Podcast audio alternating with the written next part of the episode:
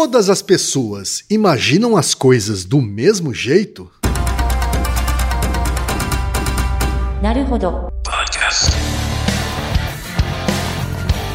Bem-vindo ao Naruhodô, podcast para quem tem fome de aprender. Eu sou Ken Fujioka. Eu sou Altair de Souza. E hoje é dia de quê?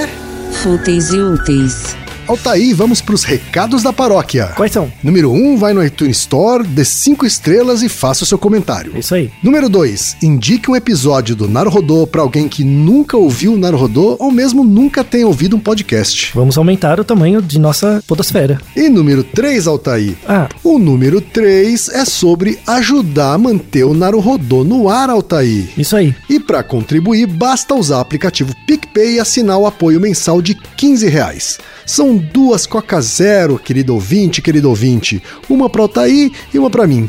E como assinante, além da nossa gratidão, você terá três coisas. Um, você terá acesso ao grupo secreto no Telegram, ou seja, assinante pode conversar com a gente com a comunidade de ouvintes assinantes. Dois, você terá vantagens especiais.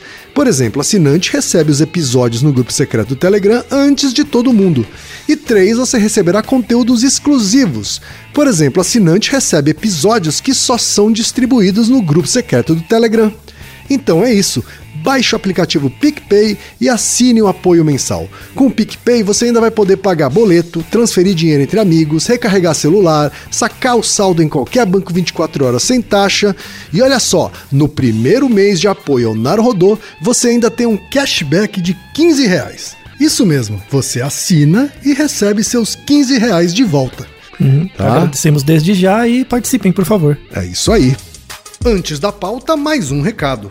Naruhodô está abrindo espaço para as mulheres podcasters, porque representatividade é importante também na podosfera. O destaque de hoje vai para o podcast Chá com a Impostora, comandado pela Ana Terra.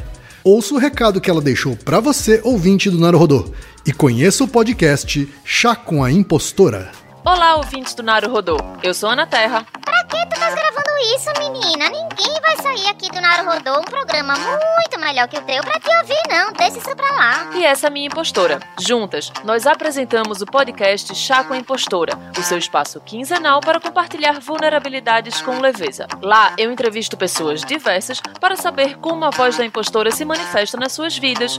Também temos espaço para relatos anônimos ou não, que engrossam o caldo das nossas conversas. Acesse o Chá com a Impostora no seu agregador de podcast preferido e também nas redes sociais. E veja que você não está sozinha, nem sozinho, se sentindo uma fraude de vez em quando. Eu sou anfitriã, roteirista e produtora, e conto também com a produção e edição da Doravante Podcasts, que trabalha para mais representatividade de sotaque na podosfera. O Chá com a Impostora apoia a iniciativa Mulheres Podcasters. Procure pela hashtag Mulheres Podcasters e ouça mais programas com mulheres em suas equipes. E chegamos ao momento Alura, querido ouvinte, querido ouvinte. Eu sei que nessa época de isolamento social a gente é bombardeado o tempo todo com lives, webinars, cursos, e embora o senso comum tente nos convencer de que estamos em home office, a verdade é que estamos sendo forçados a ficar em casa e tentando trabalhar em meio a uma pandemia. Então, meu recado é: antes de mais nada, vá com calma e cuide de sua saúde mental. Dito isso, pode ser sim um bom momento para dar uma acelerada em sua carreira profissional. E é para quem estiver afim de fazer isso que eu quero falar aqui da Alura, a maior plataforma de cursos online do Brasil. Tem mobile, programação, front-end, infraestrutura de tecnologia, design, user experience, marketing digital, data science, inovação, gestão, tem para todos os gostos. E a Alura não é só uma plataforma, ela é uma instituição de ensino, ou seja, ela garante a qualidade dos cursos que são produzidos por ela mesma. E funciona de um jeito muito simples. Você tem acesso a mais de mil cursos com uma única assinatura.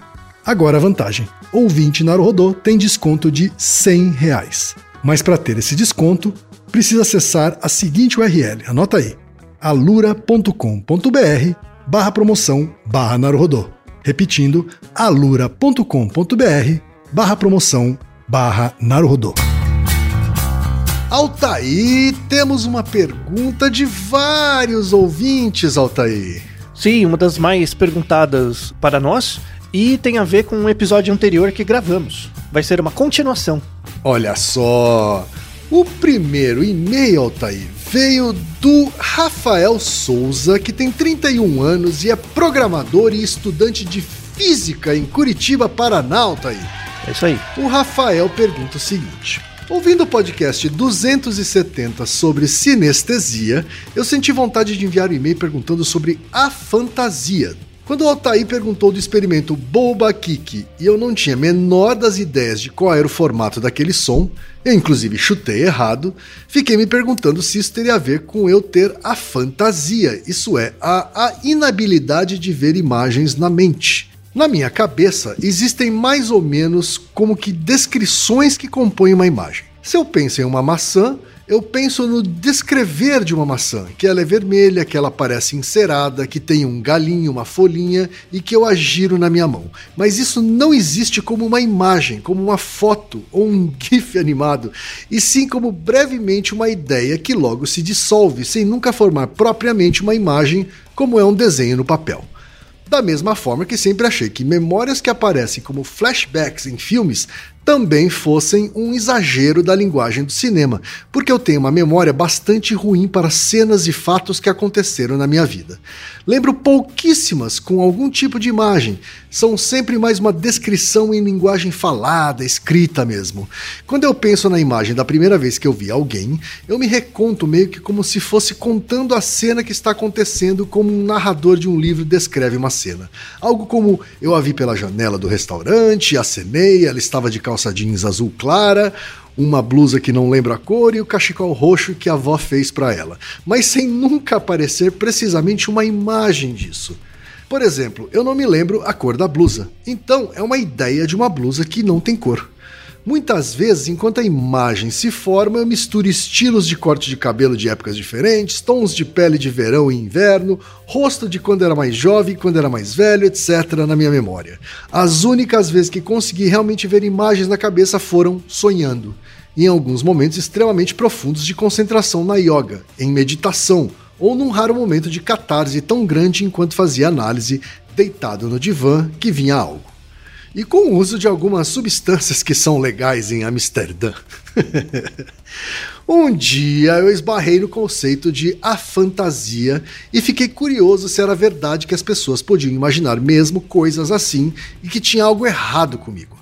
Fui conversar com minha melhor amiga, que é artista plástica, e conversando sobre isso, ela me contou que ver as coisas nitidamente dentro da cabeça pode criar imagens do nada. Eu fiquei bastante triste com isso na época, mas então descobri que outras pessoas têm isso também e vivem bem e felizes. Várias delas até trabalham com arte ou são escritoras de ficção. Então descobri que existem pessoas que têm audioação ou audiation, que é o equivalente à imaginação, só que com música. Eu sempre achei que pessoas podiam criar melodia do nada como eu posso, que isso fosse simplesmente de ter algum treinamento em música, mas aparentemente não. A mesma amiga que é também musicista não consegue criar melodias ou solos do nada na cabeça. Enfim, já se sabe quais são as quatro causas para esse efeito? É algo que existe mesmo como um transtorno ou inabilidade, ou é algo que é simplesmente diferente para cada pessoa, como a sinestesia? Existem formas de treinar a mente para produzir melhor essas imagens ou músicas? Forte abraço e obrigado pelo programa excelente. Ótima descrição. É, a gente que manda um abraço, Rafael. E essa mesma pergunta, Altair, eu nem vou aqui é, é, tomar mais tempo dos nossos ouvintes repetindo perguntas feitas de maneiras diferentes.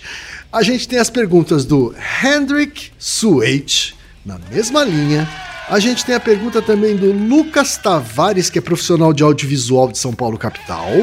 A gente também tem a pergunta do Rick Souza, que é estudante de engenharia química na UFSCar, nascido em Mogi das Cruzes. O Rick Souza, inclusive, tem uma descrição muito parecida com a do Rafael sobre a fantasia. Temos também a pergunta da Letícia Lorbieski, que mora em Santa Bárbara do Oeste e faz psicologia na UFSCar e que também tem a fantasia. Temos o Diego Cuenca, que é administrador de empresas e mora em Campinas, São Paulo. Temos a Mariana Bentivolio Vieira dos Santos, que é de Curitiba e é designer gráfica e costureira. E também tem e temos também, finalmente, o Tadeu Barbosa, que é de Contagem, Minas Gerais. Todos com questões acerca desse tema. Altair, o que é que a ciência tem a dizer sobre a fantasia. Quando o primeiro e-mail foi mandado, que faz uns três anos mais ou menos, tinha muito pouco. Agora a gente tem mais. Olha só. Né? Você já tinha ouvido- falar disso, ou quem? Não tinha. Eu não faço ideia de como é se sentir desse jeito. Deve ser meio frustrante mesmo, viu? Então, vamos fazer um pequeno teste, então. Tá? Pra pra você detectar o, se você tem isso ou não e, e- e como, como acontece. Tá? É, vou pedir para todo mundo, quem nunca, nunca fez esse teste, pode fazer agora. Tá? É um experimento bem simples. A ideia é feche os olhos e imagine uma maçã na sua cabeça. É, e aí você pode abrir o olho.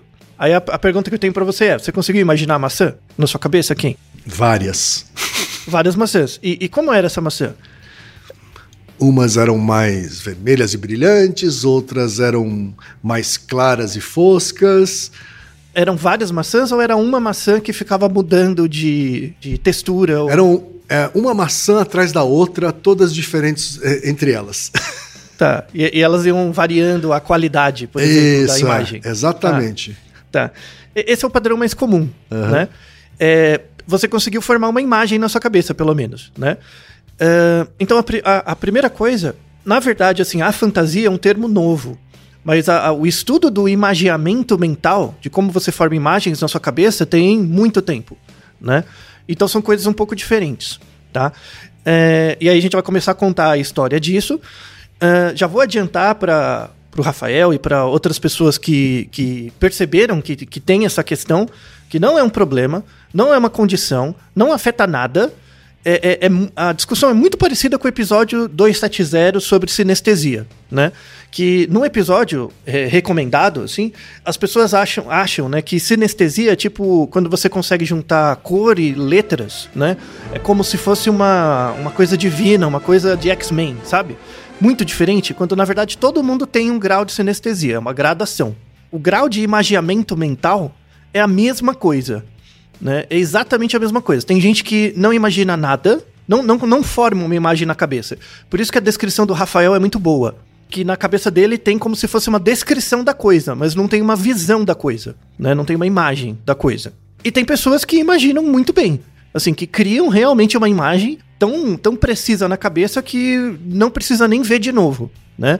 Que é o que a gente chama de memória fotográfica, que é um, um termo ruim, assim, mas é uma descrição de senso comum, tá? Então, assim, primeiro a gente vai desmistificar algumas coisas em relação a isso e explicar bem o conceito e contar os aspectos históricos e vamos fechar com os artigos, né? Que agora, em 2021, já tem alguns artigos que, que verificaram a- as características desse fenômeno de imagiamento mental. O termo a fantasia surgiu por meio de um pesquisador, que é o Adam Zeman, né, que é um neurologista eh, na Inglaterra. Em 2005, ele recebeu a visita de um paciente que fez uma angioplastia. Então imagina, ó, era um paciente, tinha coisa de 60 anos. Ele foi fazer uma angioplastia, que é um procedimento cardíaco, e depois que ele se recuperou, tal, lá no hospital, ocorreu pra ele que ele parou de imaginar as coisas. Tipo, foi uma, um efeito colateral do, da cirurgia, que não tinha nada a ver com a cirurgia. né? Imaginar, assim, literalmente, ou seja, Visualizar. criar uma imagem na mente. Isso, pra Aham. tudo. Acabou, né? Sumiu. Isso Ele, na cabeça ele dele. tinha essa capacidade antes, então. Ele tinha. E aí sumiu a capacidade, né? E aí ele ficou aterrorizado. Imagina, você está acostumado, por exemplo, a ver a maçã na sua cabeça, de, repente você não vê mais nada, né? Parece que você não retém mais as imagens na cabeça, né? E aí ele ficou, né, bolado. Aí ele procurou esse médico, que é o Adam Zeman. O Adam descreveu o caso, né? E teve um artigo publicado só em 2010, né? Então ele passou quase cinco anos tratando o paciente, verificando alguma coisa. E aí ele reuniu descrições etiológicas desse estudo de caso. Em 2010 ele publicou um artigo que é uma descrição de caso. Falou, ó, descrevi esse caso é, é, por conta de uma angioplastia. Na verdade, a, a descrição parece que por conta, é, assim, não, não foi é, por causa da cirurgia cardíaca. Não, não, não é para falar que fazer uma cirurgia cardíaca gera a fantasia. Não é assim. Foi, foi um, um- um efeito individual daquela pessoa. Ele fez a, a, a intervenção e isso de alguma forma gerou um aumento de pressão. E ele já tinha uma tendência idiopática dele mesmo de ter algum, alguma predisposição a um pequeno AVC numa área cerebral específica. Né? Então tinha uma veinha no cérebro que estava meio gordinha. E aí, quando teve a, a mudança de pressão, aquela veinha rompeu, ele teve uma- um mini AVC. Que ele nem reparou. não alterou nada, exceto essa percepção de imagens. Você está dizendo então que esse é um, um distúrbio, transtorno, sei lá como é classificar isso. Essa condição, hum. ela é causada? Você não nasce com ela? Não, então, então, o interessante vem aí. O artigo saiu em 2010. Uhum. Como é uma coisa interessante, né, assim, midiática, pô, o cara não, não consegue fazer imagens na cabeça, saiu na TV, lá na Inglaterra, né? E logo depois que saiu essa notícia na TV, veja a importância da divulgação científica, né? Saiu o um artigo científico, aí veio um repórter, leu, leu lá o artigo, falou: ah, dá pra fazer uma entrevista. Fez uma entrevista, saiu na TV, né? Rapidinho. Assim que saiu na TV, 21 pessoas procuraram esse médico. 21? 21? É. Hum. Relatando as mesmas coisas. Tipo, ah, eu não, não imagino nada na cabeça, não, não, não, faço imagens e tal.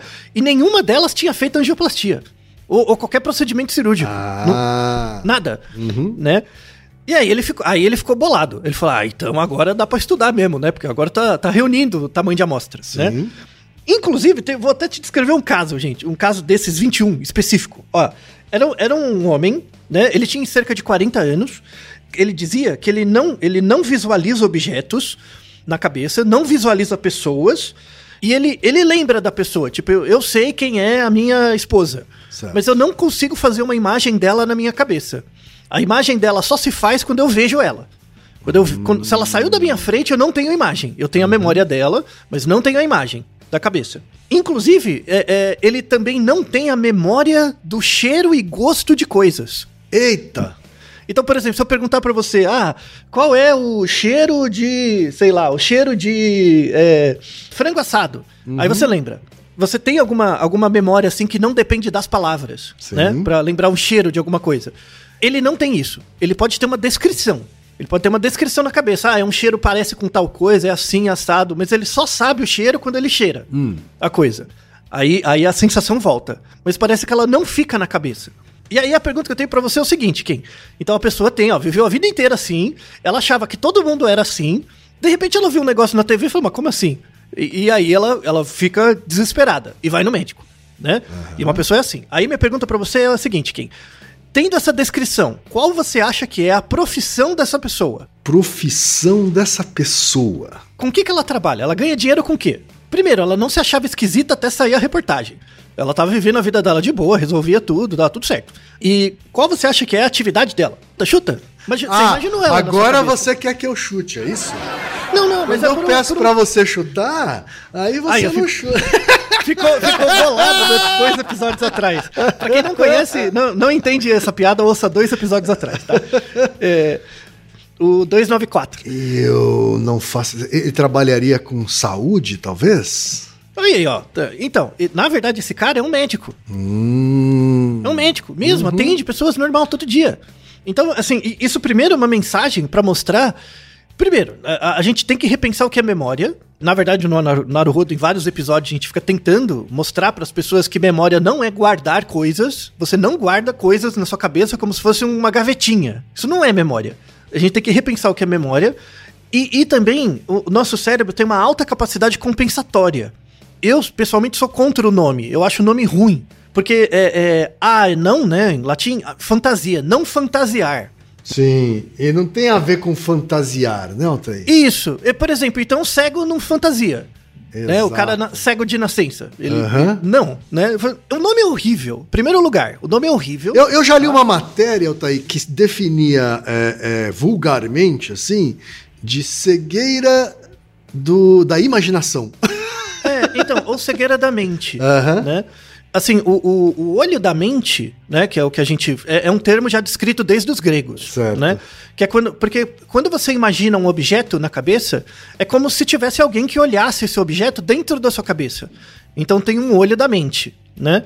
Então é como se esse olho da mente ficasse cego sabe? Uma coisa assim. Mas é sempre, é sempre descreve como uma deficiência. É verdade. E não como uma condição, simplesmente, né? Não, ou como uma característica. Por exemplo, ah, você tem, você tem menos de dois metros, logo você tem uma deficiência. Não, né? Não, não é assim. Sabe, é, é, é uma característica. Sim, é, é igual sim. você ser alto, baixo, gordo, magro. Que não torna preto. ninguém inferior, né, Altair? Exato. E, e, a ideia é dar vários, vários, vários exemplos. Por exemplo, um exemplo que um dos nossos ouvintes mandou, inclusive o. Eu tinha achado o link antes, mas o, um dos nossos ouvintes mandou que é o Lucas Tavares, ele achou uma entrevista da BBC que eu tinha, eu, eu tinha lido sobre ele antes, né? Mas vou deixar na referência. É sensacional, vale a pena ler. É uma reportagem sobre um diretor-chefe de animação gráfica 3D da Pixar. Né? Que ah, ele se aposentou. Ah, sim, verdade, verdade. Um cara muito fera em animação da Pixar. Inclusive, acho que o presidente da Pixar, né, o Ed Catmull, não, então, que é já foi cara. presidente da Pixar, né? Assim, tem o Glenn Keane, que é um animador, e tem o Ed Catmull, que já foi presidente da Pixar e da Walt Disney. Olha só que ironia, né? E os dois têm a fantasia. Isso, então, eles não visualizam as imagens mentais. Uhum. Né? Inclusive, é bem interessante essa reportagem da BBC, porque ele mostra o, o Gen, o Gen Keane fazendo um esboço da pequena sereia, né, de cabeça. E aí você vê que o esboço é horrível. Assim, ele não é acurado, ele é todo esquisito, mesmo, né? Só que quando ele começa a falar com ele mesmo sobre a Ariel, fala, não, a Ariel é assim, ele começa a transformar a não, a não visualização em um texto, ele começa a descrever para ele mesmo, aí, aí fica muito acurado, né? Sim. E, inclusive, esse, o, o, o, quando, agora ele já se aposentou, né? Quando o Ed Catmull se aposentou, ele fez um teste muito legal com os funcionários dele, ele tinha cerca de 500 pessoas abaixo dele no, como funcionários. Ele aplicou um teste de magiamento mental, que inclusive eu vou deixar na descrição para quem quiser fazer. É um teste sobre vividez da imaginação visual. Né? É um teste criado em 1973, em que você imagina quatro cenários. Então, por exemplo, imagine o rosto de uma pessoa que você gosta, e aí o teste faz algumas perguntas para dizer o quão vívida é essa imagem ou não. Depois você imaginar a frente de uma loja que você costuma ir com frequência, e aí faz as mesmas perguntas, uma paisagem e o nascer do sol. E aí você tem, uma, tem os pontos lá e, e, ele dá o grau de vividez, de imaginação visual que você tem. Ele aplicou um teste simular, similar a esse em todos os artistas, né, que ele tinha, e também nos profissionais que eram, tipo, auxiliares administrativos, que não trabalhavam com arte, especificamente. E ele encontrou que o cara que tinha maior vividez visual não era um cara que trabalhava com arte, era o cara que trabalhava na área financeira. Uhum. Tipo, não tinha nada a ver, uhum. né? E aí, dentre os, os, profissionais que trabalhavam com ele proximamente, ele pegou dois. Os dois trabalhavam no, na, no desenho da Frozen, lá da, na, no, nesse desenho que ficou famoso. É, um deles, ele viu o desenho da Frozen uma vez e ele conseguia imaginar o desenho de trás para frente sem ver de novo. Ele tinha uma ah. capacidade de memorização tão grande que ele relembrava as imagens, né? Nossa. De trás para frente. Uhum. E o outro não fazia um puto da ideia do desenho. Ele só lembrava do desenho, quem era a Frozen quando ele via a Frozen. Ele não fazia imagens mentais. Ou seja, é, a maneira como o nosso cérebro funciona é totalmente adaptativa e você consegue compensar de várias, várias formas. A gente tem um Naruhodo anterior que é o 225, que é se todas as pessoas têm uma voz na cabeça, tem pessoas que não têm a voz, a cabeça delas não fala com elas. Quando a gente gravou esse Naruhodo 225, muita gente mandou e-mails assim: "Ah, mas fala da fantasia também", né? Uhum. Só que tinha poucas evidências. Quando a gente fez o Naruhodo 270 sobre sinestesia, mais pessoas mandaram e-mail. Né, sobre a fantasia, mas tinha poucas evidências. Agora, agora é melhor, né? Agora a gente tem um pouco mais para falar alguma coisa, né? Por exemplo, prevalência. Então, o, o, o que, que a gente pode concluir até agora? que a, é, essa ideia da imagem mental, ela é uma gradação, tá? Então, não, não é que você vê ou não vê. Tem pessoas que não veem, tem pessoas que veem com alguma nitidez, com alguma qualidade de, de descrição, e tem outras que veem com muita qualidade. Um dos e-mails de outro ouvinte nosso, que é o e-mail do Hendrik Switch, é, ele fala de um artista coreano que é o Kim Jung-ji, que é o cara que tem um contrário. Ele tem o, o outro lado do espectro da fantasia. Ele imagina tudo. Ele desenha muita coisa de cabeça muito bem. Vou deixar inclusive um vídeo que mostra que ele é um dos melhores ilustradores de memória, assim, uma coisa, uma habilidade muito interessante. E ele dá cursos para designers, assim, sobre como desenhar melhor, né? Como fazer melhores, é, melhores esboços de desenho. Só que ele tem uma condição do outro lado, ele tem uma característica do outro lado, mas dentro de um espectro. Então, é totalmente possível você ter a fantasia e trabalhar com design, com, com arte, ou não trabalhar com isso, trabalhar com outra coisa, e viver muito bem e nem perceber que tem essa, essa característica. Então, o, o, o primeiro, o nome a fantasia é horrível. Porque não é que você não fantasia. E, e aí não me surpreende que esse nome a fantasia tenha vi- vindo de um neurologista. Claro, porque ele vai querer patoliza- patologizar tudo e médico confunde sintoma com comportamento o tempo todo. Mas tudo bem. Então, assim, o termo a fantasia é muito novo. Ele surgiu em 2015, mais ou menos. É, é hoje à tarde, né? Muito, muito Aham, recente. sim, verdade. Tá? Mas quando você volta lá atrás, nos estudos de imagia imagiamento mental, como a gente cria imagens, a gente tem desde os gregos, falando dessa ideia de olho da mente, é, mas a primeira pessoa que pegou sistematicamente e fez um teste disso foi o Francis Galton, que a gente falou várias vezes dele. Sim. né? É, o Francis Galton, que em 1880, vamos deixar um artigo, ele fez uma pesquisa sobre imagiamento mental na população. É, com base num teste que na época não era, assim, na época era o único que tinha, mas depois foi melhorado, que era o teste da mesa de café da manhã. E a ideia era você fechar o olho e imaginar como era a mesa do seu café da manhã naquele dia né? Como foi, né? E descrever os objetos e tal. E aí ele via que tinha pessoas que descreviam com mais qualidade, menos qualidade, errava mais, errava menos. E tinha pessoas que, uma fração das pessoas, não conseguia descrever nada, né? Não, não formava a imagem. Em 2009, foi feito um artigo para ver, com base em 2.500 pessoas, para ver a prevalência. Se eu pego na população, de forma aleatória, 2.500 pessoas, quantas delas vão ter, não vão ter imagem, imagem mental? Né? Vão ter a fantasia. Quantas delas? Aí esse, esse estudo mostrou que é entre mais ou menos de 2 a 3%. Da população mundial. Isso, com base nessa amostra, aí você faz uma exacerbação com base em intervalo de confiança, vai de 2 a 3%. Certo. Né? Então a expectativa é mais ou menos 2% da população tem. Não é pouca gente, é bastante gente. Não mesmo, né?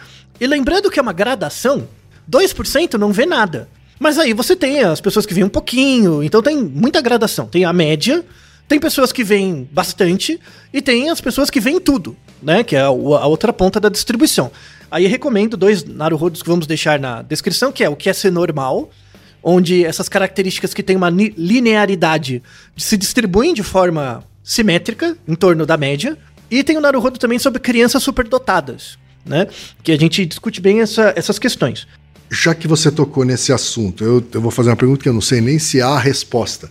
Mas entre as pessoas com deficiência visual, é, esse, esse número é diferente, assim? Então, não sabemos. Por exemplo, se você nasceu com deficiência visual ou ficou durante a vida, é diferente. Certo. Já muda o padrão, né? Completamente, não dá pra comparar. Em geral, a pessoa que era vidente perde, né? Vira deficiente visual, ela vai perdendo a capacidade de, de imaginar. Na verdade, ela imagina diferente.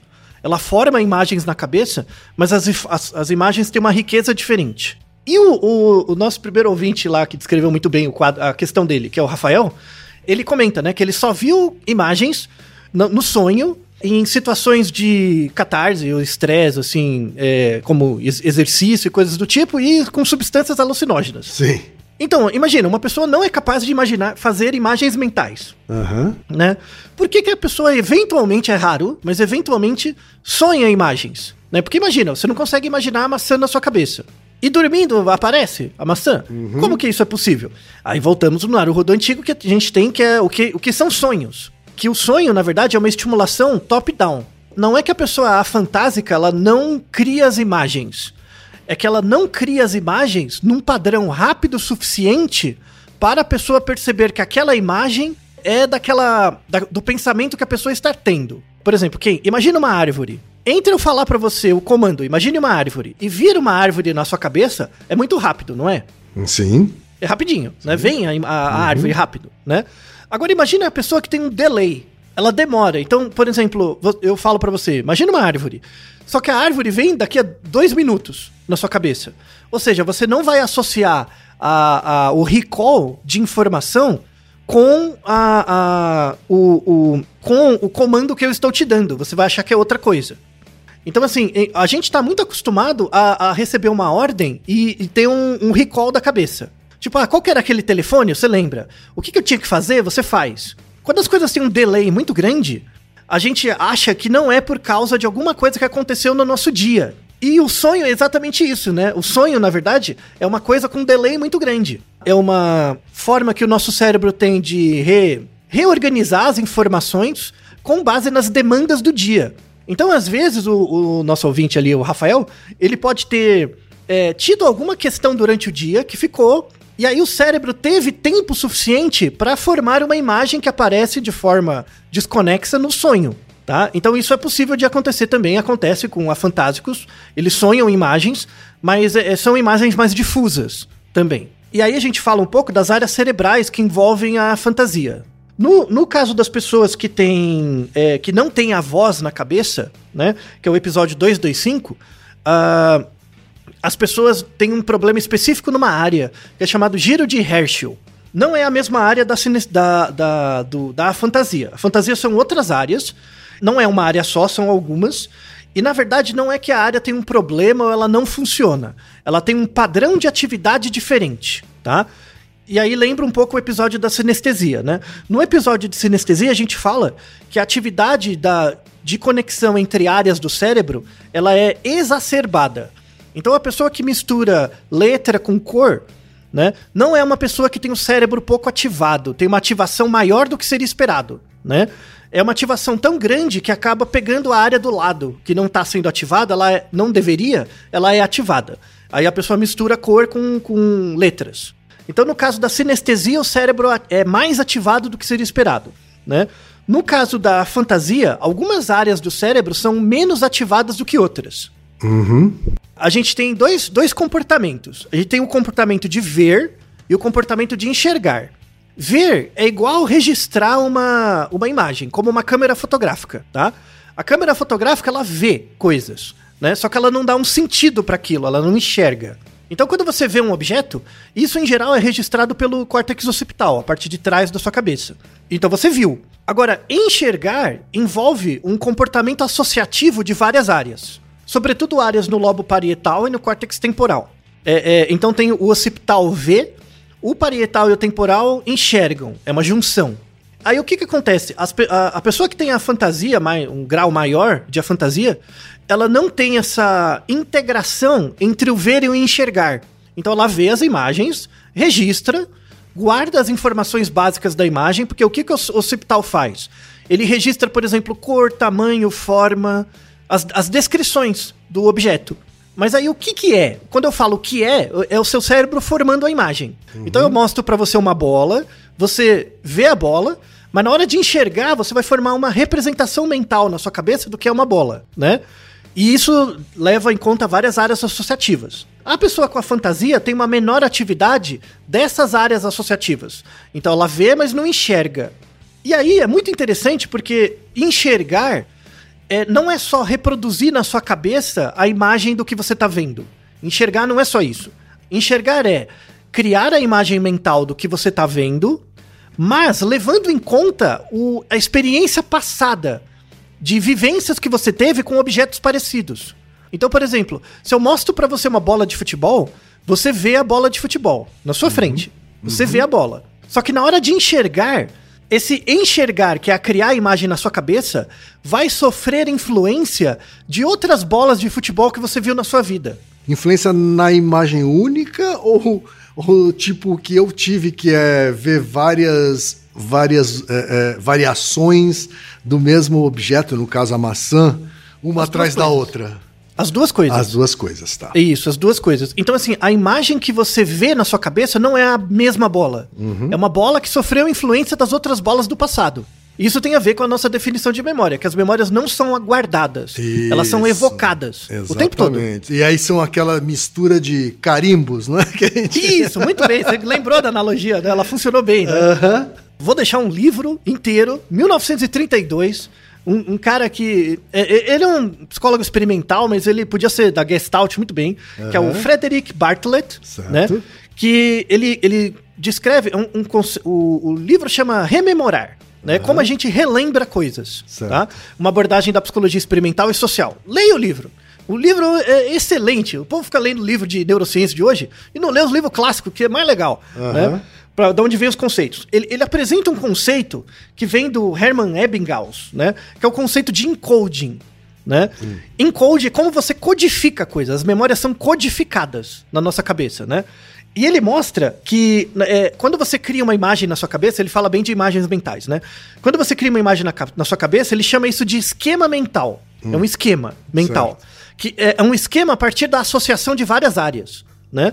Você cria um esquema mental e aí quando qualquer informação nova é encodada, que aí é o termo da área, né? Então eu, eu, eu tenho a memória de várias bolas na minha cabeça. Quando eu vejo uma nova bola, essa nova informação, ela vai ser encodada dependendo da sua consistência com o conhecimento anterior. Certo. Né? Então a capacidade de você formar a memória de uma bola mais vívida, vívida depende de quantas bolas você viu antes, né? No seu passado. E aí ele, ele chama que a, a nossa capacidade de vividez mental depende de um conhecimento esquemático do mundo. E, e aí esse termo esquema é muito forte. O, o povo que estuda neurociência da memória hard, hoje um termo muito comum para ele é esquema. Tipo os esquemas que as pessoas têm. Qual é o esquema daquele indivíduo para memorizar de certa forma? E isso explica porque as pessoas que têm a fantasia conseguem viver muito bem. Por quê? Porque elas formam um esquema da memória diferente. Elas formam um esquema da memória que não necessita da imagem mental, mas usa outros, outras informações. A descrição verbal, é, é, às vezes usa tato, usa cheiro, usa outras, outros tipos de descrição que torna a fantasia sobre os objetos tão rica quanto pessoas que veem imagens. Então, na verdade, você tratar pessoas com a fantasia como sendo pessoas que têm um- uma condição, uma- um transtorno, é o mesmo que nada. É, é- é o mesmo que, que falar que sinestésico é X-Men. Não é. É, é- é uma gradação dentro de um espectro, né? Aliás, falando em espectro, as pessoas confundem muito a fantasia com sinestesia, né? Como se os dois estivessem no mesmo, na mesma linha, né? De um lado, o cara que sinestésico que junta coisas e o afantásico que não imagina nada, tá? Está errado, tá bom? Sinestesia e a fantasia não tem nada a ver uma coisa com a outra, né? Na verdade, a fantasia é uma gradação e de um lado, de um lado tem a fantasia, a pessoa que não imagina nada, e do outro lado tem a pareidolia. A pareidolia é você ver coisas demais nas coisas. Então a pareidolia é quando você vê, por exemplo, um pão e aparece Jesus. Ou quando você vê uma foto de uma montanha e parece uma pessoa. Tudo bem? Sim. Então a pareidolia, é- ela é o contrário da fantasia. A fantasia é quando, a fantasia é quando você não imagina nada. A pareidolia é quando você olha uma coisa e parece uma pessoa, parece um bichinho, parece alguma coisa. Quando você olha a tomada e parece que ela tá rindo. Você olha o carro, parece que ele tá bravo. Isso é a pareidolia. Isso é o contrário da fantasia. Isso mostra uma das vantagens dos afantásicos. E aí a gente entra no- nos artigos. Tem um, um artigo super interessante de 2018, né? Vê que já é tudo recente. Estuda um fenômeno que chama rivalidade ocular. Tá? Rivalidade ocular é o seguinte: pessoas têm dois olhos em geral. E sabe quando você tem um olho dominante e o outro não dominante? Dominante. O que, que seria um olho dominante? Eu tô aqui pensando se o, um olho que eu enxergo melhor é o dominante. Então, em geral, às vezes sim. Se você tem diferença entre eles, o, o dominante é o que enxerga melhor às vezes. Mas isso tem a ver com a sua lateralidade. Então, mas um teste fácil para isso é assim: pega uma folha de papel, faz um, um cone, um cone não, um cilindro, né? Dobra essa folha como um cilindro e olha para mim por ela. Quando você olhar para mim, você vai escolher um olho. Esse olho que você escolhe é o dominante. Certo. Tá? Ou quando você tem um microscópio, você quer ver alguma coisa no microscópio, você vai olhar com um olho. O olho que você escolher é o dominante. Tá? É um teste fácil para isso. Então, o, o olho dominante é o olho que o nosso cérebro dá prioridade para usar a informação. Né? E aí, assim, o, o experimento muito, muito bem bolado é o seguinte: ele coloca a pessoa num certo aparato em que tem bem pertinho do olho dele, dela, vai aparecer duas imagens, uma em cada olho, né? Do, do olho direito vai aparecer linhas horizontais vermelhas, tá? Linhas horizontais vermelhas. E no olho esquerdo vai aparecer linhas verticais verdes em cada olho. E aí isso fica piscando. Às vezes pisca um lado, às vezes pisca o outro. Isso fica piscando na sua frente, tá? Certo. E aí você vai ter um, bo- um botão para dizer quando você viu vermelho, quando você viu verde e quando você viu os dois. Hum, ok. Então imagina que, por exemplo, você viu o verde, apareceu o verde de um, de um lado, é, do lado não dominante. Aí logo depois vai aparecer o vermelho do lado dominante, né? E aí a ideia é que você registre um olho ou o outro. Às vezes, quando você é, é, já passa alguns trials, você vê algumas vezes, pode acontecer uma coisa que chama rivalidade ocular, que é assim, a imagem dos dois olhos misturar. Então você vê linhas horizontais vermelhas e linhas verticais verdes ao mesmo tempo, porque seu cérebro junta as imagens rapidamente. Uhum. Então, a, a, a ideia é você contar quantas vezes a pessoa viu o verde, o vermelho e quantas, ve quantas vezes ela viu os dois juntos. E aí tem, eles pegaram um grupo de pessoas controle, fizeram o experimento, tem uma certa taxa de acerto, né? Quantas vezes elas viram corretamente o que foi mostrado e quantas vezes elas tiveram rivalidade ocular. Ou viram errado, né? Ou erraram porque o olho dominante colocou a imagem, por exemplo, estava aparecendo verde, mas o meu olho dominante estava vendo o vermelho, então eu falo que viu o vermelho, mas não viu o verde, né? Ou misturei os dois. Aí quando você pega um grupo de afantásicos, o que acontece? Eles não erram. Não Eles acertam erram. sempre. Não erram. Então, o- porque o que que acontece? O que que é você errar? O, o nosso olho vê. O nosso olho vê o, o lado direito e o lado esquerdo. O nosso olho vê as linhas vermelhas e verdes. Certo? Nosso olho vê. Só que o que é enxergar? Enxergar é dar prioridade para um olho em relação ao outro. Né? E para dar prioridade para um olho em relação ao outro, você tem que imaginar o padrão na sua cabeça. Certo? Você tem que ter imagina a imaginação. Ou a Fantásico não tem essa imaginação. Ele não imagina. Então ele simplesmente escolhe aquilo que ele tá vendo de verdade. Ele só fica com a visão, então ele não erra.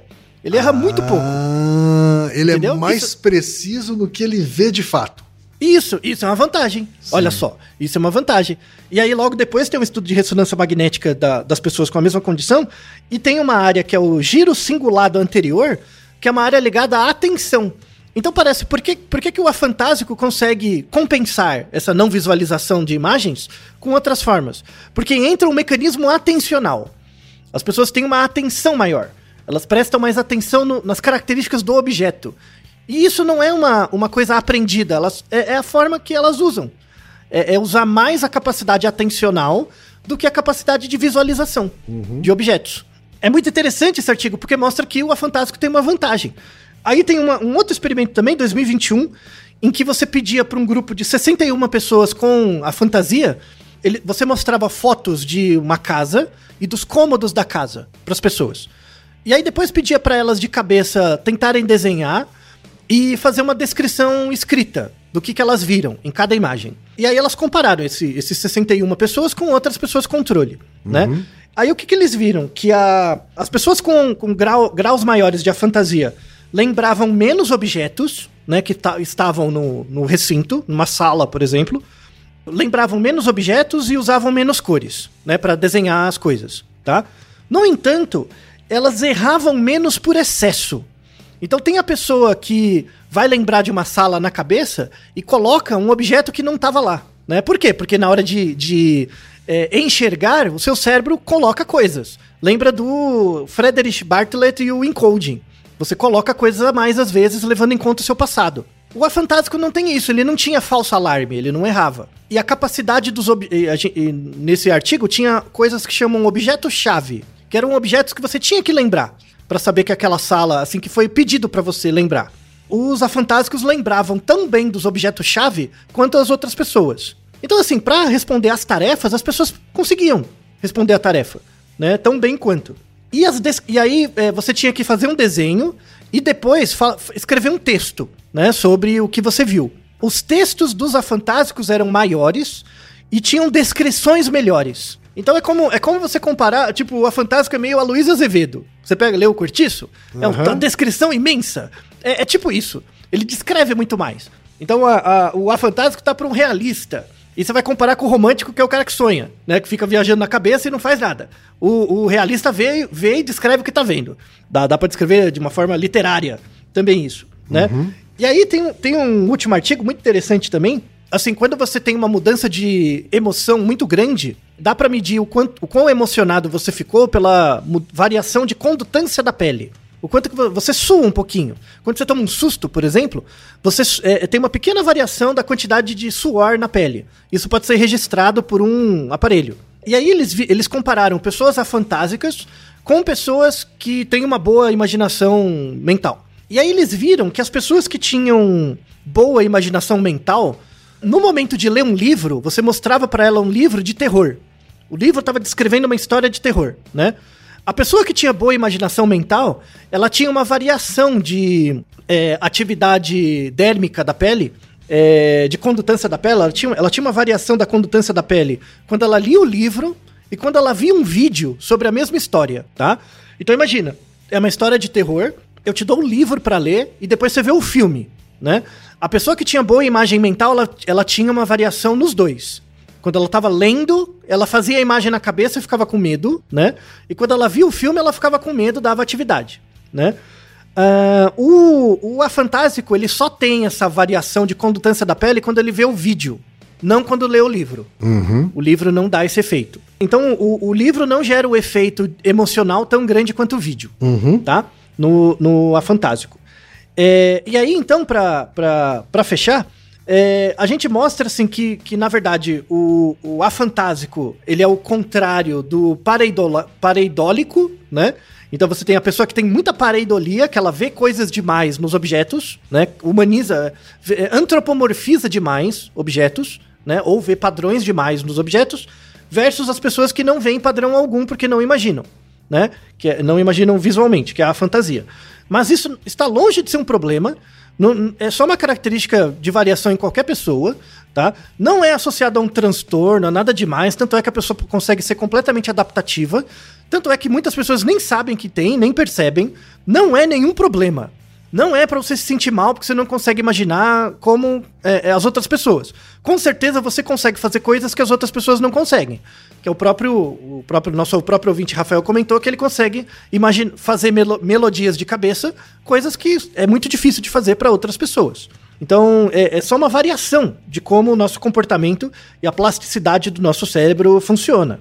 É, e aí, pra fechar, tem um último trabalho de 2020 que mostrou que a, a- pessoas que têm menos imagens mentais têm menos memória autobiográfica. Assim, eu, eu quero falar pra fechar de dois artigos. Esses dois artigos são bons, mas eles têm descrições erradas do fenômeno. Tá? Esse artigo de 2020 ele mostra, né, que pessoas que têm menos imagens mentais têm menos memória autobiográfica. Já aconteceu com você isso, Kim? De você ver uma foto sua quando você tinha 20 anos e por um instante você olhar aquela foto e falar: Nossa, não sou eu. Parece que não sou eu. Tá muito diferente. Já aconteceu isso com você? É, já, já. Já, você olha uma foto e fala: Nossa, que estranho. É, algumas Né? fases, algumas fases da minha vida, assim, eu olho e falo, isso aqui tá diferente. Isso. E- então, por que que tá diferente? Porque a sua memória autobiográfica mudou e porque você também mudou, né, em relação àquela foto. Então ela parece esquisita. As pessoas que têm mais a fantasia, elas, quando elas olham essa foto, por exemplo, ela fala, ah, sou eu. Mas como não tem a, a invasão do eu de hoje, elas sempre acham que é elas mesmas certo. né? Então, na verdade, é esperado que você mude a sua visão de você mesmo com o tempo. Porque você vai mudando mesmo, né? Uhum. O afantásico não tem isso. Ele olha e fala, não, sou eu, e tá bom, né? Uhum. Ele, ele tem essa de- memória precisa aí, né? Isso, a memória dele, na verdade, não é que ele tem menos memória autobiográfica. Na verdade, a memória autobiográfica dele é mais precisa. Uhum. Não leva em conta a pareidolia que você tem de olhar pro, pro eu do passado com o olho do presente Sim. né? Então, na verdade, a memória dele é mais acurada. Esse artigo tá errado, apesar da descrição ser muito boa. Então, o artigo- então ele vê menos também um bicho nas nuvens e um rosto, um rosto humano na frente de um carro, é isso? Isso, vê menos. Vê menos. Ou seja, estratégias persuasivas de publicidade. Funciona menos pra ele. Pra esses 3% funciona menos. Chupa. Olha lá, olha lá. Isso, chupa os Kotler. Acabou. Né? Pelo menos 3% você não vai contaminar, finalmente. Aham. né? Mas enfim. E aí tem um último artigo que eu achei o mais grave, assim. O artigo é bom, é bom, mas de novo, você vai olhar os autores, é, é, é- é- é psiquiatra, é psicólogo que trabalha com saúde mental, e aí fica falando abobrinha, né? Que é um, é um artigo, a descrição é boa. É um artigo que estuda a associação entre a fantasia e transtorno do espectro autista. Que é a mesma discussão que a gente falou no Naruhodo sobre eh, sinestesia. As pessoas ficam implicando causalidade entre características ligadas ao transtorno de espectro autista e a fantasia. Não existe essa causalidade, tá? Não existe. Por quê? Porque uma das características importantes da causalidade é a direcionalidade. Então, no artigo de 2021, eles pegaram um grupo de afantásicos e aplicaram questionários que servem para avaliar traços do espectro autista e detectaram que eles têm um, um padrão compatível com pessoas que são diagnosticadas com espectro autista, dentro do espectro. Aí o cara meio que conclui que existe uma associação. Mas ele fala na descrição como se fosse causalidade, tá errado. Tá? Certo. Então, assim, como que você faz para testar causalidade? Se eu pego um grupo de afantásicos e digo que eles têm traços de autismo, né, traços do espectro autista, não é o mesmo que pegar um grupo de autistas e ver quantos afantásicos tem, tá? Isso não acontece. Aí você vai procurar arti- artigos em que você pega um grupo de autistas e vê quanto a, pro- a proporção de pessoas com a fantasia é, é a mesma da população geral, não é maior. Né? Ou seja, a associação acontece para um lado e não para o outro. Logo, não existe associação de verdade. Tá? Então, as de novo, as pessoas ficam pegando a, a- a fantasia, e por isso que o nome é uma droga, e fica tentando associar com um distúrbio. Não é um distúrbio. É, é a mesma coisa que você ficar dizendo que uma pessoa baixa é um problema. Ou uma pessoa alta demais, ou gorda demais, ou magra demais é um problema. Tá? Isso é uma tendência da nossa sociedade de ficar tipificando tudo. Isso tá errado, tá bom? A mesma coisa, a gente vai fazer um episódio mais pra frente sobre autismo em si e tal. É a mesma coisa, o, o autismo finalmente hoje está perdendo esse caráter de ser uma coisa, de um transtorno, uma doença e tal. Ah, Depois de muita briga, está se tornando uma característica, é, é- é um espectro, né? E é uma característica ligada a, a competências diferentes entre as pessoas, em que se você se adaptar a, a perceber o mundo é, usar o mundo, na verdade, para te conhecer, para se conhecer, você vai conseguir se adaptar bem a ele. Isso, para fechar, na verdade, é, deveria ser o papel da nossa educação. O papel da educação hoje em dia é ensinar você competências para ter um emprego. Quando, na verdade, a, a educação que eu espero do futuro é uma educação que ajude você a se perceber, a você conhecer você melhor, para a partir daí você conseguir se adaptar a um mundo que está em constante mudança né? Então, o, o- se você fizer esse shift da educação, a educação não serve para você olhar para fora melhor, ela serve para você olhar para dentro melhor. E se você olhar para dentro melhor, você vai olhar para fora melhor, né? E essa é a proposta. Então, para todos os nossos ouvintes que perceberam que tem esse, essa característica, que seria a fantasia, não é nenhum problema. Você vai ser tão adaptado, feliz e tranquilo quanto qualquer outra pessoa, inclusive com vantagens. Você vai ser menos engambelado pelo marketing. Verdade seja dita. né? Então torne-se uma pessoa melhor, sinta-se melhor por causa disso. Tá certo então, tá aí. E Naruhodô, ilustríssimo 20. E você já sabe, aqui no Naruhodô, quem faz a pauta é você. Você tem alguma pergunta pra gente ou quer comentar algum episódio? Escreva pra nós. Podcast arroba podcast@naruhodô.com.br. Repetindo? Podcast arroba podcast@naruhodô.com.br. E lembre-se, mande nome completo, idade, profissão e a cidade de onde você está falando. É isso aí. Naruhodô. Esse podcast é apresentado por b9.com.br.